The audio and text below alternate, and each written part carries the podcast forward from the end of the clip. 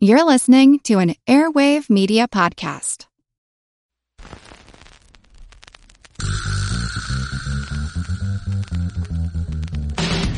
Her Money is supported by Fidelity Investments. Together, we're here to empower, educate, and encourage women to start talking about money.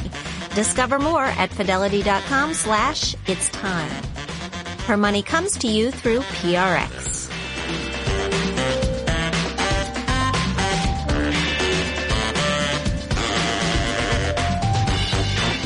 Hi, I'm Jean Chatzky. Welcome to Her Money. Very glad to have all of you along with us today, although I'm hoping that your day has gotten off to a better start than my day. Let me just tell you that on today's show, we decided we've gotten so many of your great questions by email and Facebook and Twitter that Kelly and I decided that we would do another mailbag episode of Her Money. We've pulled together a bunch of questions. We're going to spend this podcast answering them.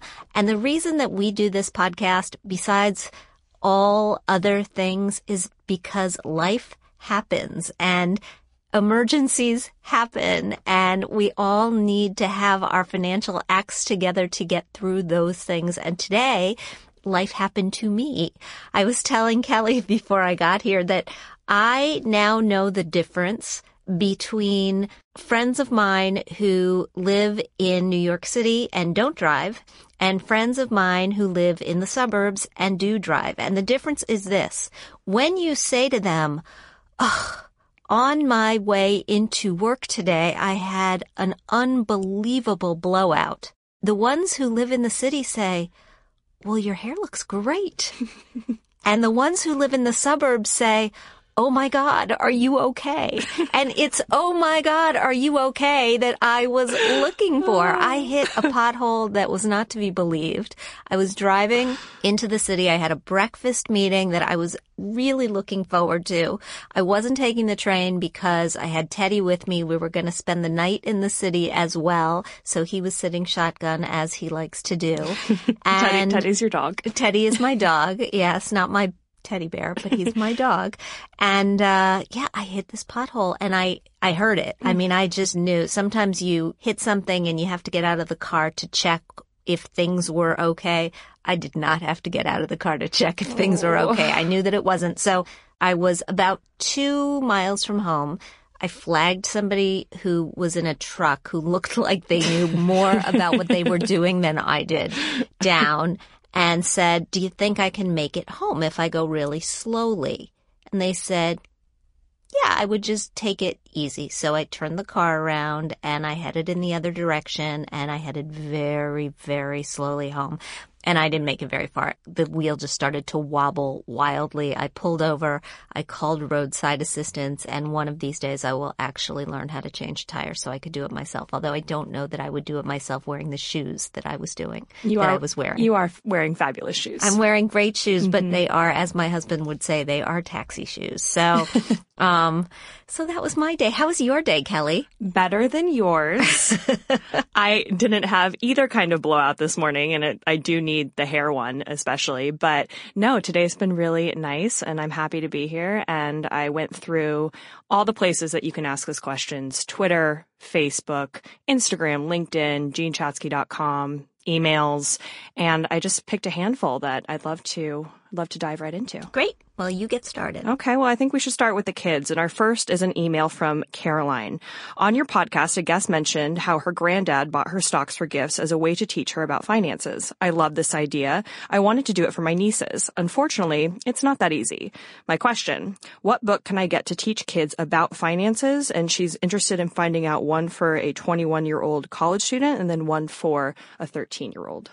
Okay, so the first thing that I want to tell you, Caroline, is that it may be easier than you think to buy individual shares of stock for your nieces and nephews. I've done it for my nieces and nephews. There are services out there where you can buy an individual share of stock. So just Google buy a single share of stock. They'll all come up for you, and you can take a look. And if you decide that you do want to go in that direction, that's something that you can do. But I totally get what you want to do to teach kids about finance. For the 21-year-old college student, I'd recommend Get a Financial Life by Beth Kobliner. Beth is a wonderful personal finance writer. This was a best-selling book. She wrote it many years ago, but she's since updated it. So it's pretty fresh in terms of the material. For 13-year-olds, I'm going to actually not just recommend for you, but I'm going to send you a copy of my book, which is called Not Your Parents' Money Book. And I wrote it specifically for middle school age kids because I took a look at what was out there and there wasn't very much. So we'll get back in touch with you via email, Caroline, and we will get those books out to you. It's as easy nowadays to even buy a fraction of a share through gift cards, right? I think there's a service that provides them and you can get them at even your local grocery store. Yeah, it's not as difficult as it sounds. So if what you decide you want to do is buy a single share of stock, there are avenues available for you. So what are a couple of those providers or services that people can use? We've written in the past about giveashare.com and stockpile.com. So take a look at both of those and see if they do the trick. Great. And our next question is from Lauren. She sent us a message on Facebook. I have a 6- and a 5-year-old, and I was wondering what's the best savings account to open up for them for college savings. I'm leaning towards 529 plan, but we are military, so I'm wondering which is the best option for us. Thank you. You are very welcome. Thank you so much for writing. So again, to just give you another resource, you should take a look at Operation Money, which you can get for free on my website, JeanChatzky.com. It is a free personal finance guide for military service families published by NBC. It's about a year old, and it has a ton of information, an entire chapter on paying for college specifically for military families. But I'm in agreement with you. I think 529s are the way to go. And you're probably wondering, since you move around so frequently, which state plan you should buy. Look at the state you're currently in and see if there are any tax advantages, like a deduction on your state tax return for making a contribution to that state's plan. A number of states have them.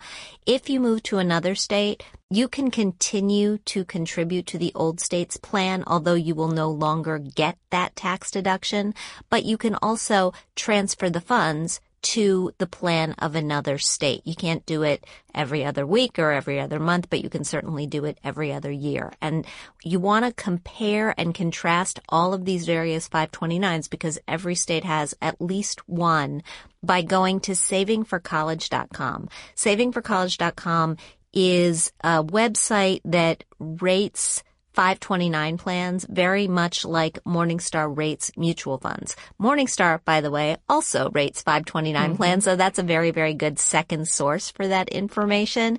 And you want to look for a 529 plan that is low fee and high performance. It's important to balance these two things because not all 529 plans are equal, and it may make sense if you live in a state that doesn't offer you a particularly good 529, even if you get a tax deduction, to put your money somewhere else. But this is great, and thanks for sending your question in. Next up is from a listener who would like to remain anonymous, which is totally fine. Please just let me know when you ask your questions. She writes, first, I love your podcast. I need your help. Our 13-year-old daughter has some significant mental health issues and needs residential treatment. We have chosen a therapeutic boarding school that is a great fit. Tuition will be about $100,000 for a year. Even though we are in a good place financially in terms of debt and savings, we don't have this amount just lying around. We need to take out a loan but don't know where to start. We have never taken out a personal loan like this before. Any advice? Boy, well, first of all, let me just say that I know what you're talking about because we have a lot of mental health issues in my extended family. And so I just empathize and hope that you guys are doing okay. As far as taking out a loan, you want to look for the lowest cost financing available to you. Generally, that's going to come in the form of a home equity loan or a home equity line of credit if you own a home and you have substantial equity in it. You got to be careful there. because borrowing against your home means putting your home on the line. And should home values take a turn for the worse and you find yourself having to move unexpectedly, you could wind up underwater. This is what happened to a lot of people during the housing crisis. They had just pulled too much equity out of their homes. They found themselves underwater and they needed to really reshape their entire financial scenarios in order to deal with them. A lot of people lost their homes in the crisis. So you can look at a home equity loan or a home equity line of credit, but I want you to be careful there, and I want you to compare the rates to unsecured personal loans. You may be able to borrow this money based on your credit, based on your employment status from a bank or a credit union or a private market lender like SoFi, which is out in the market and known for making student loans and other kinds of loans, but is also in the business of making unsecured personal loans. And just compare and contrast all the rates. My other piece of advice, and I'm sure that you've done this already, but just in case you haven't, is that you exhaust all avenues when it comes to applying for financial aid, for this education, and in terms of appealing to your own public school district. So I'm not familiar with who you are or where you live, so I don't know how your public school district works, but I know how my public school district works. And in some cases, if your public school system is not able to offer the quality of care that your child requires, they can be compelled, and usually it does take a lawyer, to pay for education elsewhere. And so I just want to make sure that you've looked into all of these things. There are specialists who focus on, and I'm talking about attorneys, in particular areas who focus on how to help you pay these bills. So make sure that you've reached out to the boarding school itself and ask them how other parents have figured out how to find help paying these bills. You know, make it very clear to them you're going to do whatever it takes, of course, to be there for your child. I'm sure that they've gotten this question many, many times before, and they probably have a person on staff who can help you deal with it. Okay, now taking a slight turn to the discussion of wills and life insurance policies, our next question is from Gigi. She writes, "Hi, Jean. I'm 29 years old and got married in July. Congratulations. Recently, my friend from college tragically passed away. He leaves behind a wife and was going to graduate with an MD this December. I have since begun researching wills and life insurance policies to prepare for the unexpected. What is the best type of life insurance to cover debt and other expenses so my spouse will not be financially burdened? Also, are online will companies a reliable option, or should I have a lawyer draft our wills?" Boy, first of all, I'm really, really sorry about your friend. That's just terrible and way too young. Let's answer these questions one at a time, Gigi. So we're talking about life insurance policies to prepare for the unexpected, and we're talking about wills. When you're looking into life insurance to cover, quote, debt and other expenses, that says to me it's a relatively small amount of money. If you're thinking about credit card bills, if you're thinking about funeral expenses, and many people do go out and they buy a small life insurance policy to cover funeral expenses, I would rather see you just save some money for that purpose. Just make sure that you've got a fully funded emergency cushion that could cover it.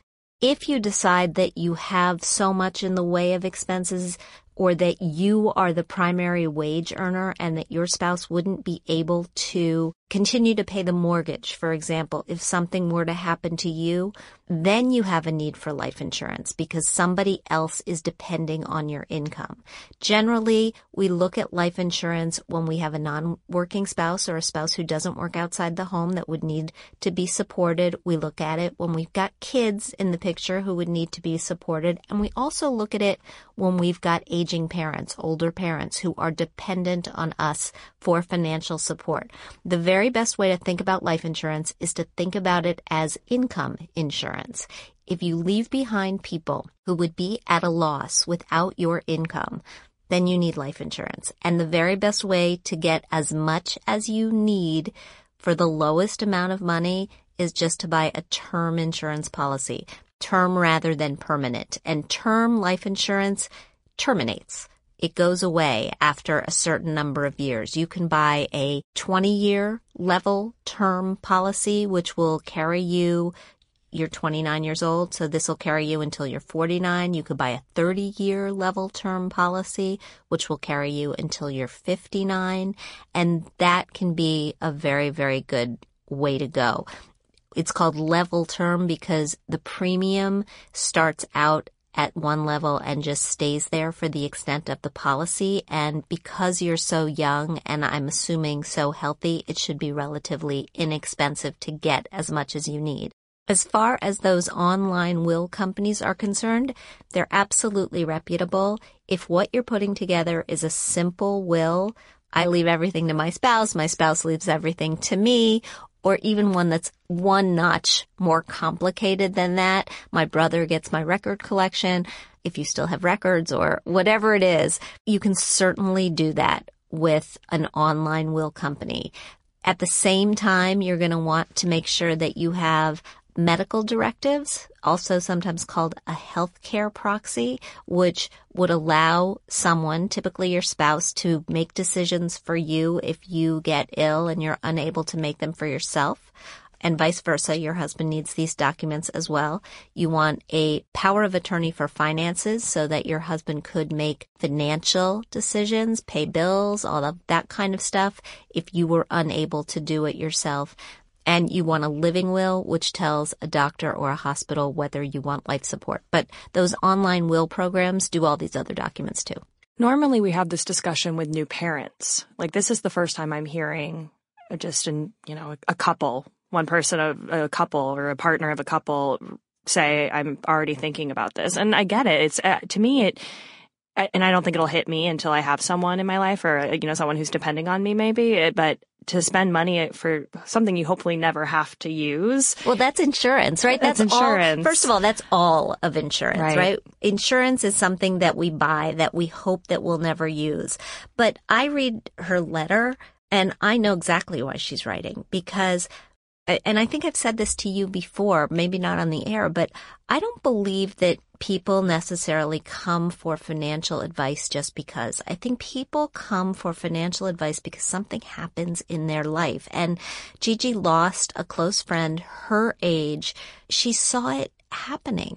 Mm-hmm. She saw what life can bring about. And she said, oh, my gosh, if this were to happen to me, how can I make sure that the people I love, the one I love, my husband, doesn't suffer? And quite possibly, she's got a large amount of credit card debt that she doesn't want to leave him with, mm-hmm. or she's got other big expenses that she doesn't want to leave him with.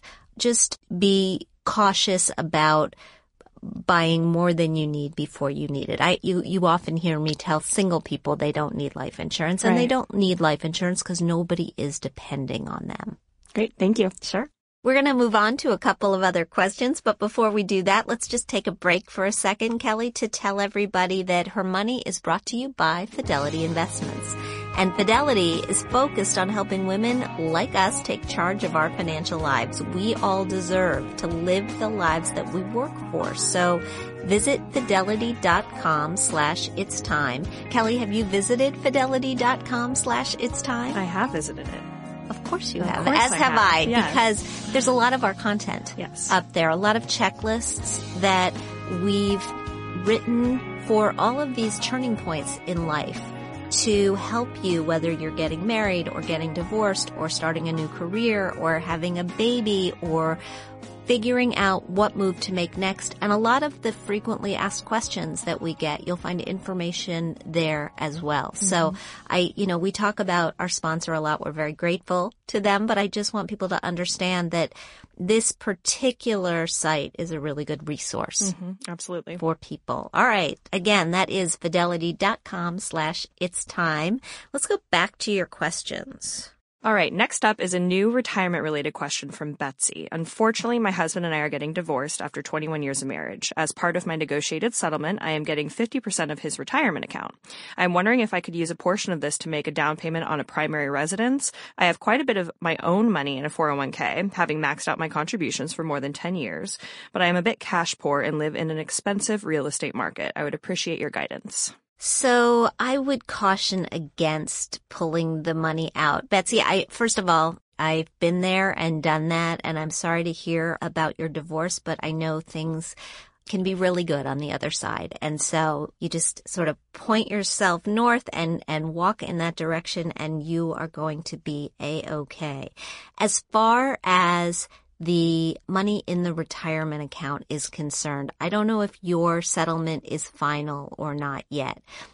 Basically, the way that this works is splitting a retirement account using an instrument called a quadro, which is a qualified domestic relations order, is something that is done specifically to allow you to keep the money in the retirement plan, because you want it in the retirement plan where it can continue to grow tax deferred. If your settlement's not final, I'd rather see you go back and negotiate for a slightly smaller share of the retirement plan and a slightly larger chunk of cash if one is available to you. If not, rather than pulling money out of these tax havens, think about other ways to come up with additional cash, whether we're talking about soft pedaling your own future contributions into your own retirement plan. I'd much rather see you just scale back on your contributions, pile up some cash that way, and use that money to make your down payment. You can also look at mortgages where the down payment requirement isn't quite as steep. There are mortgages available to you. Some of them are called piggyback loans, where you combine a second mortgage with a slightly higher rate and a first mortgage, and you use that to satisfy the requirements for equity in the property that the mortgage lenders are asking you for. And then your aim is to pay off the second mortgage very quickly, just blow it out of the way as you amass cash, get rid of that, and pay off the first mortgage with available cash as it's coming in. And that's what I did, by the way. When I got divorced, I used a combination of mortgages, but I got rid of the more expensive second mortgage very quickly and then just dealt with the less expensive, more conventional first mortgage. I don't know how you retain all of this. I really don't. Well, I did this myself. So, this information is like in my head because been there, done that. You never forget. Look, I hope that when you get married, you never, ever, ever get divorced. I just hope that for you, because it's not fun, and it's not something that anybody goes into marriage thinking. Right. But if once you go through this stuff, you never, ever forget it. So there's a lot of good information out there. And if you're still confused or concerned, send us another email, talk to your attorney, or reach out to a financial planner who specializes in divorce. There is a whole association of divorce financial planners, and many of them are quite good. Mm-hmm. Absolutely. Thank you, Betsy. Thanks, Betsy. All right, Kelly, who's next? Okay, now we have a question from Twitter from someone who has a really cool name, Mr. Picasso. And yes, it's a Mr. And thanks for asking. We welcome men to the Her Money Party as well. Please send us your questions too. So Giacomo Picasso on Twitter asked, that is some name. Isn't it a nice name? Great name? He goes, hi there. Is there a penalty for non-qualified withdrawals from an HSA? And if so, what are those penalties? Very straightforward, 20%. Very straightforward. Is it ever worth it to do that? Like, or are you pretty strict about that? Because I know how strict you are, your advice is when it comes to retirement and not tapping that for any expenses aside from when you're supposed to in retirement. It's kind of the same as any other this or that question. You got to look at the cost of that money. So if you are looking at a 20% penalty for tapping HSA funds for something that you truly need, and you got the money somewhere else, what would it cost you to get the money somewhere else? I mean, if you borrowed it, if you put it on your credit card and you've got a 0% credit card that you can pay off over a year, you do that. If you borrow it in the form of a home equity loan or line of credit and you pay it off again in a relatively short period of time, but the interest rate there is 3% rather than 20% or 4 or 5% even rather than 20%. You do that. So it's just a matter of weighing the cost. And by the same token, although I am on record as not liking it when people borrow money from their 401ks. Mm-hmm. You can borrow from a 401k. Mm-hmm. You can pay it back. It's much cheaper than doing this, much cheaper than making a withdrawal from your 401k, also cheaper than making a withdrawal from your HSA. Did not know that.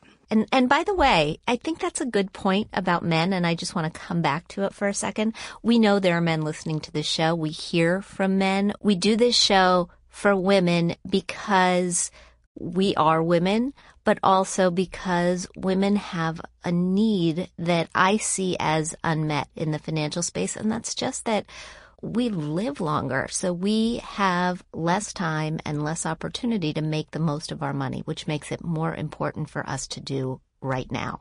And so if there are men who are tuning in, we welcome you, and please share the show with other men that you think might like it. Yes. Two of my favorite moments over Thanksgiving break were my girlfriend's husbands and boyfriends saying that they listened to an episode and they liked it. We're hearing, we pick up little bits and pieces from the reviews that we get, which we appreciate, by the way, that men who are listening are finding that it improves the conversations that they have with the women in their lives, whether it's their wives or their partners or their daughters or their mothers. So very important. All good.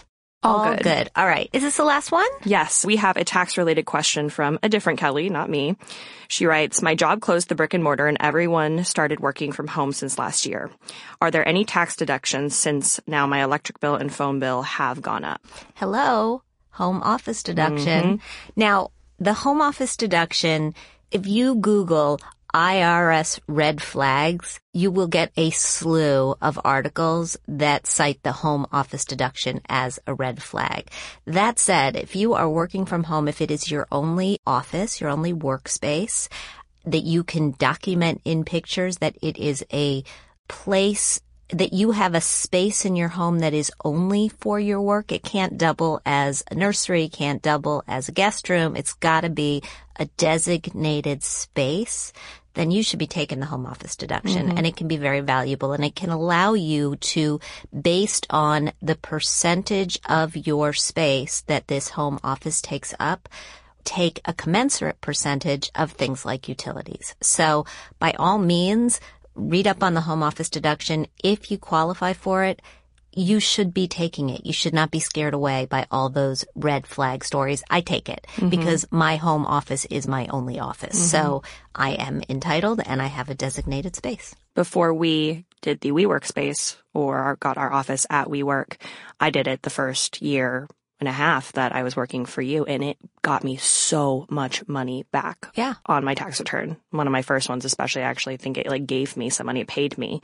So it's definitely worth looking into, and I get the scariness of seeing like, you know, this is a huge red flag for audits, but I think in the year either before or the year that I first did it, they made a modification so that you don't actually have to take photos or be super strict with the dimensions, if you will, that you can write up to a certain amount of space that's safer than maybe a larger home office that some people might have. Yeah. So it's absolutely. I mean, you were living in a one-bedroom apartment or a studio apartment. A shoebox. So I was living in a little shoebox. It's New York, folks.